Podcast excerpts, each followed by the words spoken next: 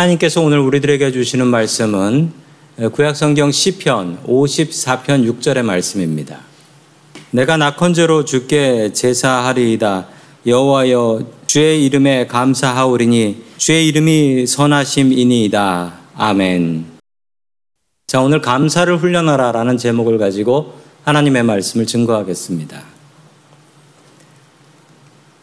유대인의 지혜의 책이라는 탈무드에 보면 이런 감사가 나옵니다. 한쪽 손을 다쳤으면 양쪽 다 다치지 않았음을 감사하라. 두 손 두 발 다 다쳤으면 목이 부러지지 않았음을 감사하라. 목이 부러졌으면 염려할 필요 없다. 당신이 천국에 갔으니까 감사하라. 이런 감사가 나옵니다. 무슨 말장난 같아 보이지만 이게 진정한 감사입니다. 왜냐고요? 유대인들이 나라를 잃어버리고요. 2600년 동안 전 세계에서 온갖 박해를 다 당했는데 살아남았거든요. 그 살아남은 비결이 바로 감사였습니다. 감사로 살아남았다라는 것입니다. 이 코로나가 2년이나 지금 계속되고 있습니다. 이 코로나가 가득한 이 추수감사절에 성도 여러분들은 어떤 것을 감사하고 계십니까? 올 한 해를 돌아보는 시간 되기를 원합니다. 그리고 또한 제대로 된 감사 주님 앞에 드려, 드릴 수 있는 그런 시간 될 수 있기를 주의 이름으로 간절히 소망합니다. 아멘. 첫 번째 하나님께서 우리에게 주시는 말씀은 감사를 훈련하라 라는 말씀입니다. 감사는 훈련해야 합니다. 행복한 사람이 감사하는 것 같지요? 그런데 그렇지 않습니다. 감사하는 사람이 행복하게 살 수 있습니다. 감사해야 행복하게 살 수 있어요.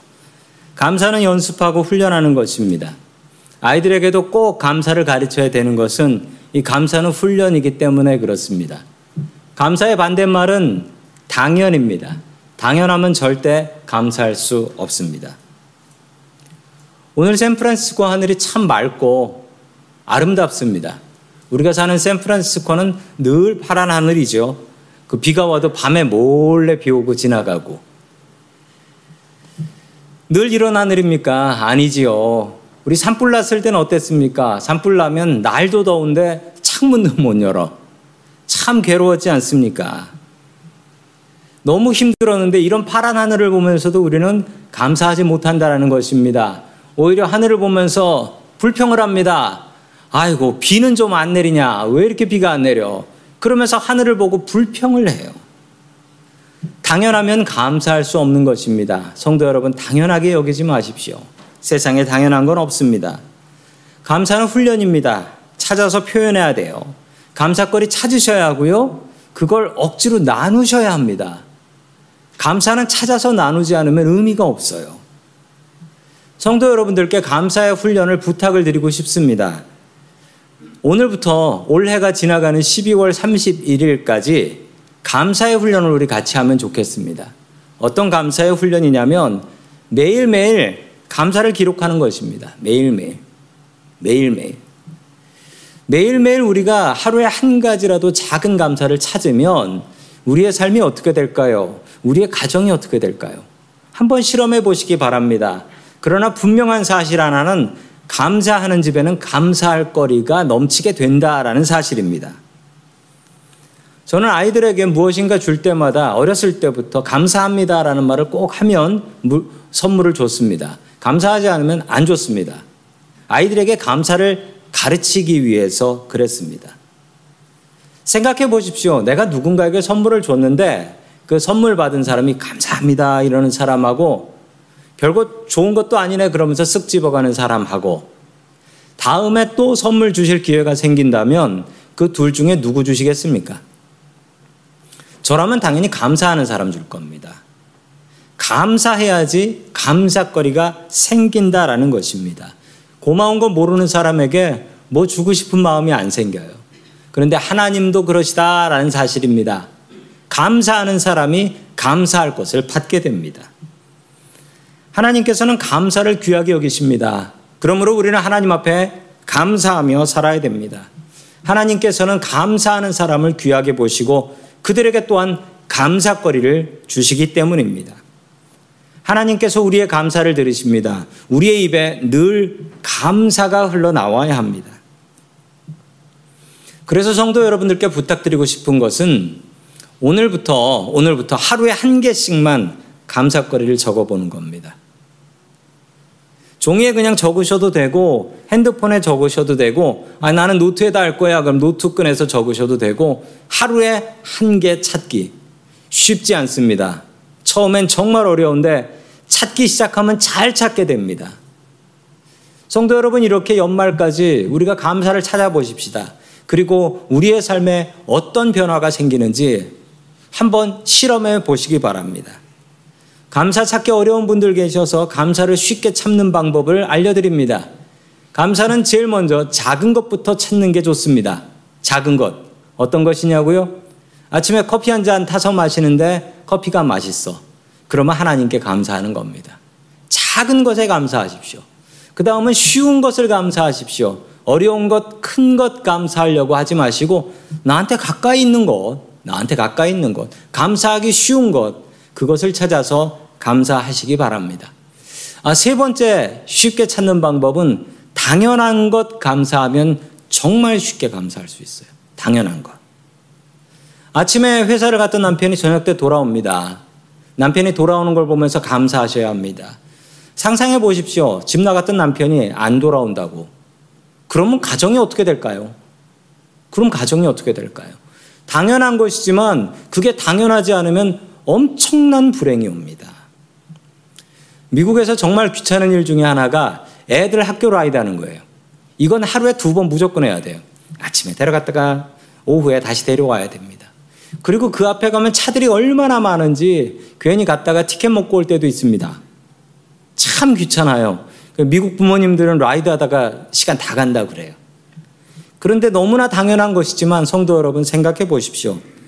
내가 라이드를 할 수 있다면 나한테 아이가 있다라는 것이고 그것으로 감사해야 하고 건강하게 학교를 다니고 있으니 또한 감사해야 하고 언젠가 이 아이가 커가지고 대학을 가면 아유 그때는 ride 할 애가 없어서 우울해진대요. 우울해진대요. 성도 여러분 당연한 것을 찾아서 감사해야 합니다. 몇 주 전에 몇 주 전에 이쪽 지역에서 있었던 일이지요. 샌프란시스코에서 프리몬트로 가는 차를 타고 가는 중국 가족이 한 분이 계셨는데 갑자기 고속도로에서 총소리가 났어요. 총소리가 나고 엄마 품에 있었던 23개월 된 아이입니다. 저 아이가. 저 아이가 머리에 총을 맞고 엄마 품에서 죽었습니다. 너무나 안타까운 일이죠. 아직도 범인은 잡히지 않았다라고 합니다. 안전하게 집에 돌아가는 것이 너무나 당연한 것 같지만 그렇지 않은 세상이 되어버렸습니다. 오늘 댁에 돌아가시면 하나님 앞에 감사 기도하십시오. 하나님, 안전하게 돌아올 수 있게 해주셔서 감사합니다. 유가족을 위해서 기도해 주십시오. 그리고 아직도 잡히지 않은 범인이 꼭 잡힐 수 있도록 기도해 주시면 감사드리겠습니다. 감사는 훈련해야 합니다.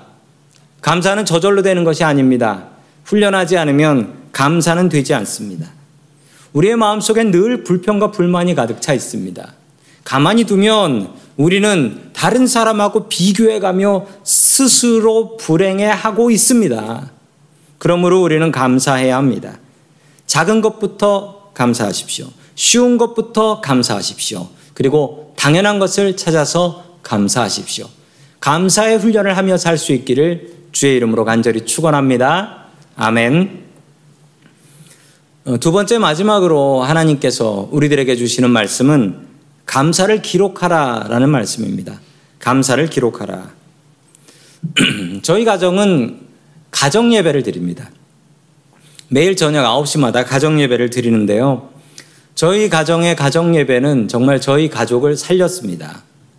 저희 가족이 힘들고 어려울 때 하나님께서는 가정 예배를 통해서 저희 가족에게 위로를 주셨고 또한 저희 아이들이 또 말 안 듣고 방황하고 그럴 때 가정 예배를 통하여 아이들이 회개하고 새 사람이 되었습니다.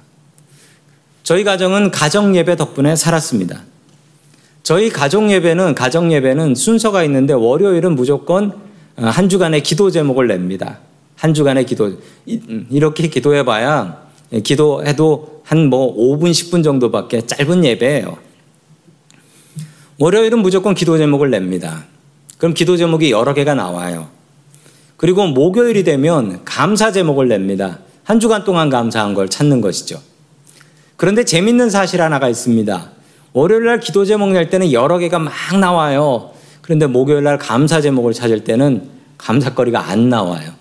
뭐 달라진 게 있어야지 감사하지요. 라고 하는 거예요. 성도 여러분, 우리가 이렇습니다. 우리의 모습이 감사는 훈련을 하지 않으면 이게 감사할 거리가 없는 거예요. 그러므로 우리는 작은 것, 쉬운 것, 그리고 당연한 것을 찾아서 감사하는 훈련과 연습을 우리가 해야 한다라는 것입니다. 한번 감사해 보십시오. 그리고 가정 안에서 감사를 해 보십시오. 그 가정이 변화됩니다.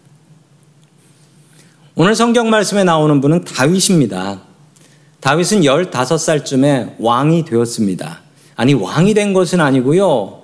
사무엘 선지자가 와서 다윗에게 네가 왕이 될 거다라고 이야기를 해줬습니다.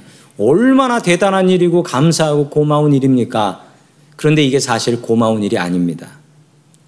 왜냐하면 다윗을 왕으로 세우셨는데 다윗이 왕이 되려면 아직도 15년이 남아 있고 사울 왕이 살아 있어요. 사울 왕이 이 소리를 들었습니다.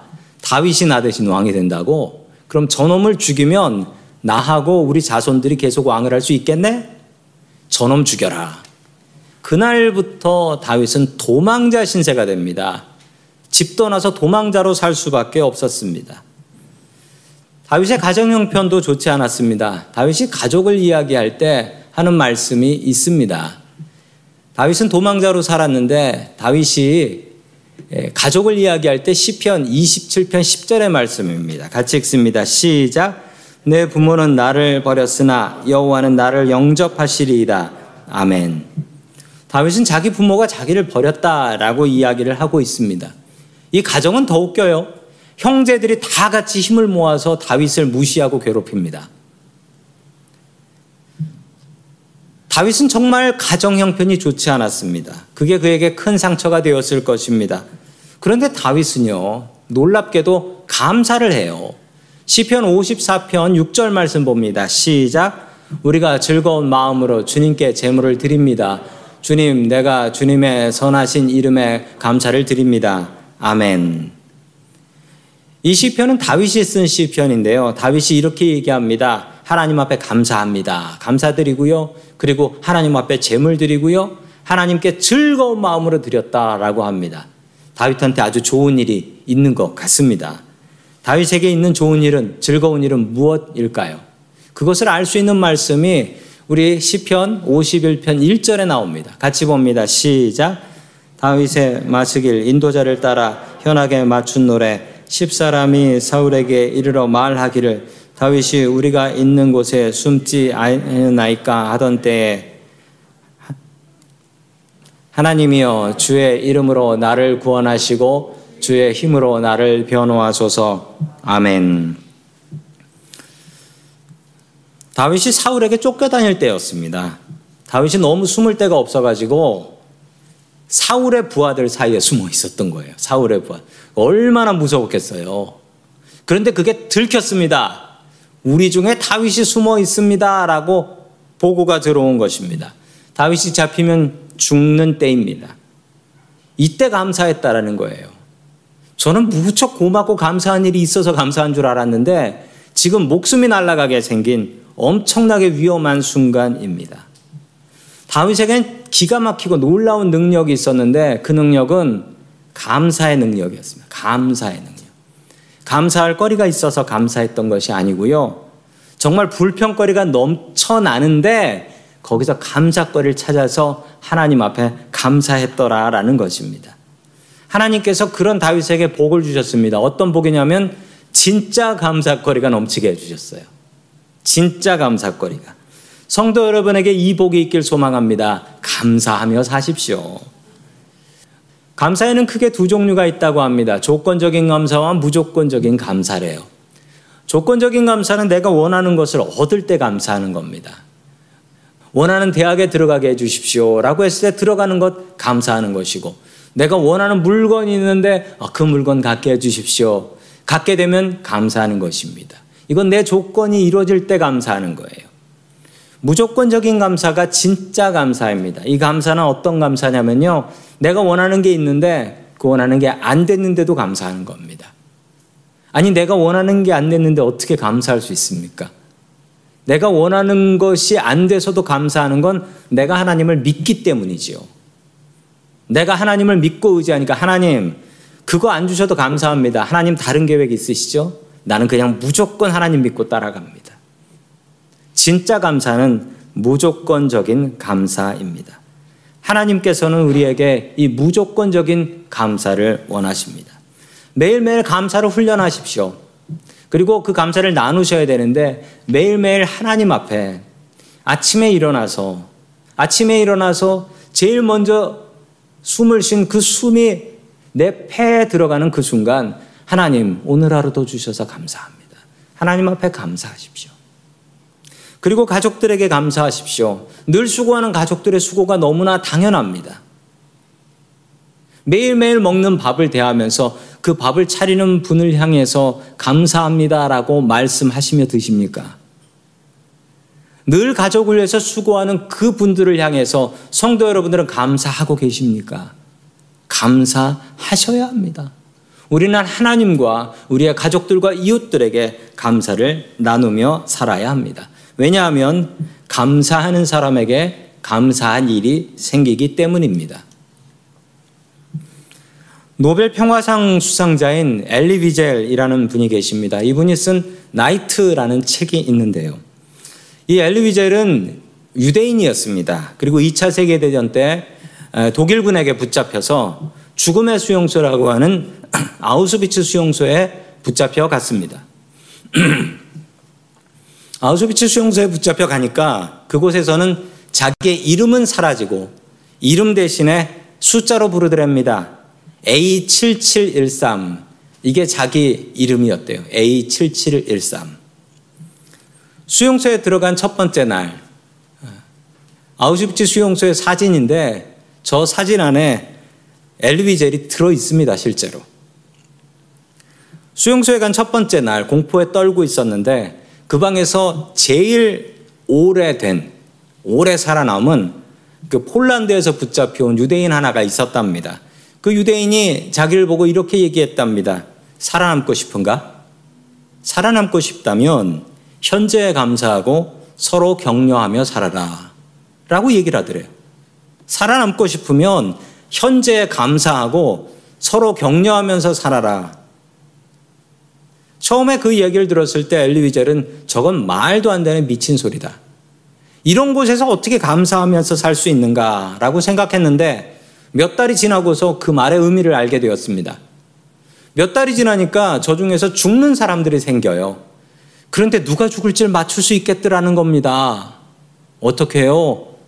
저 중에 감사하는 사람은 살고 감사하지 않고 불평하고 욕하고 저주하는 사람은 얼마 지나면 힘 빠져서 죽어버리더라는 거예요. 똑같은 것 먹고 똑같은 데서 사는데 감사하는 사람은 어떻게든 살아남고 불평하는 사람은 서서히 죽어가더라. 이걸 이분이 깨달았습니다. 아, 맞구나. 현재에 감사하면서 살아야 되는구나. 이것을 깨달아 합니다. 그리고서 그때부터 억지로 감사를 찾아요. 어떤 감사였냐면 하루에도 몇 명씩 그 약해 보이는 사람은 가스실에 데려가서 죽였단 말입니다. 그런데 오늘도 가스실에 안 끌려갔어요. 그럼 하나님 앞에 감사했습니다. 하나님, 가스실에 끌려가지 않게 해주셔서 감사합니다. 그리고 건강해 보이는 사람은 끌어다가 강제 노동을 시켜요. 가면 죽어라 고생을 하는데 강제 노동 끌려갈 때마다 감사했대요. 하나님, 강제 노동 끌려가게 해주셔서 감사합니다. 안 끌려가면 죽는 거니까요. 나가서 해를 보면 하나님, 오늘도 해를 볼 수 있게 해주셔서 감사합니다. 이렇게 감사했답니다. 이분이 끝내 아우슈비츠에서 살아남아요. 그리고 이분이 수용소에서 나와서 감사함으로 나이트라는 책을 씁니다. 엘리비젤의 모습을 통해서 우리는 다윗의 감사를 알 수 있게 됩니다. 다윗은 감사거리가 넘쳐서 감사했던 것이 아니었습니다. 정말 죽도록 힘들고 불평거리가 넘쳤기 때문에 살기 위해서 감사했던 것입니다. 엘리비젤도 그랬습니다. 감사거리는 찾을 수 없었습니다. 그러나 살기 위해서 감사했습니다. 그랬더니 살게 되었습니다. 다윗은 감사를 감사로 끝내지 않았습니다. 그 감사를 적었어요. 우리가 챌린지 하는 것처럼 적었습니다. 이제부터 적으셔야 됩니다. 다윗이 적은 감사의 기록들이 바로 오늘 시편의 이야기들입니다. 우리가 왜 적어야 되냐고요? 왜 적어야 되냐면 사람의 기억이 이게 너무 선택적이고 이기적이기 때문입니다. 사람의 기억은 정확하지 않습니다. 사람의 기억을 믿으시면 안 돼요. 왜냐하면 사람의 기억은 선택적이고 이기적입니다. 예를 들자면 내가 누구한테 돈을 빌려주면 돈 빌려준 건 정확히 기억이 나요. 그런데 내가 누구한테 돈을 빌리면 그건 잘 기억이 나지 않아요. 왜 이럴까요? 인간의 기억은 선택적이고 이기적이기 때문에 그렇습니다. 그래서 우리가 해야 될 일은 감사를 적는 것입니다. 감사를 기록해야지 기억이 납니다. 적지 않으면 늘 무엇만 생각나냐면 늘 기도 제목. 아, 하나님께서는 늘 기도 제목 응답, 응답도 안 해주시고, 늘 응답 안 해주시고, 나는 그냥 하나님께 버림받은 것 같아. 이런 생각을 하게 된다라는 것입니다. 그래서 우리는 감사를 기록해야 합니다. 오늘부터 하루에 한 개, 12월 31일까지 감사를 기록해 보십시오. 그리고 저는 다음 주일날 한 주간 동안 어떤 감사가 있었나 저의 감사를 발표하도록 하겠습니다. 감사의 훈련을 하게 되면 우리의 삶은 어떻게 변화되게 될까요? 2년 동안 계속되는 코로나 때문에 정말 감사할 거를 찾기가 너무나 힘겹습니다. 이럴 때일수록 감사해야 살 수 있습니다. 감사거리를 찾고 하나님께 감사하며 우리 가족과 이웃들에게 감사하며 살 수 있는 저와 성도 여러분들 될 수 있기를 주의 이름으로 간절히 축원합니다. 아멘. 다 함께 기도하겠습니다. 사랑이 풍성하신 하나님 아버지, 오늘 추수감사절 예배, 예배를 맞이하여 주님 앞에 나와 감사의 예배를 드릴 수 있게 하시니 감사드립니다. 주님, 우리는 감사하기보다 불평하기를 즐겨합니다. 하나님께서 베푸신 은혜를 기억하기보다는 아직도 응답되지 않은 기도 제목들을 더욱 생각합니다.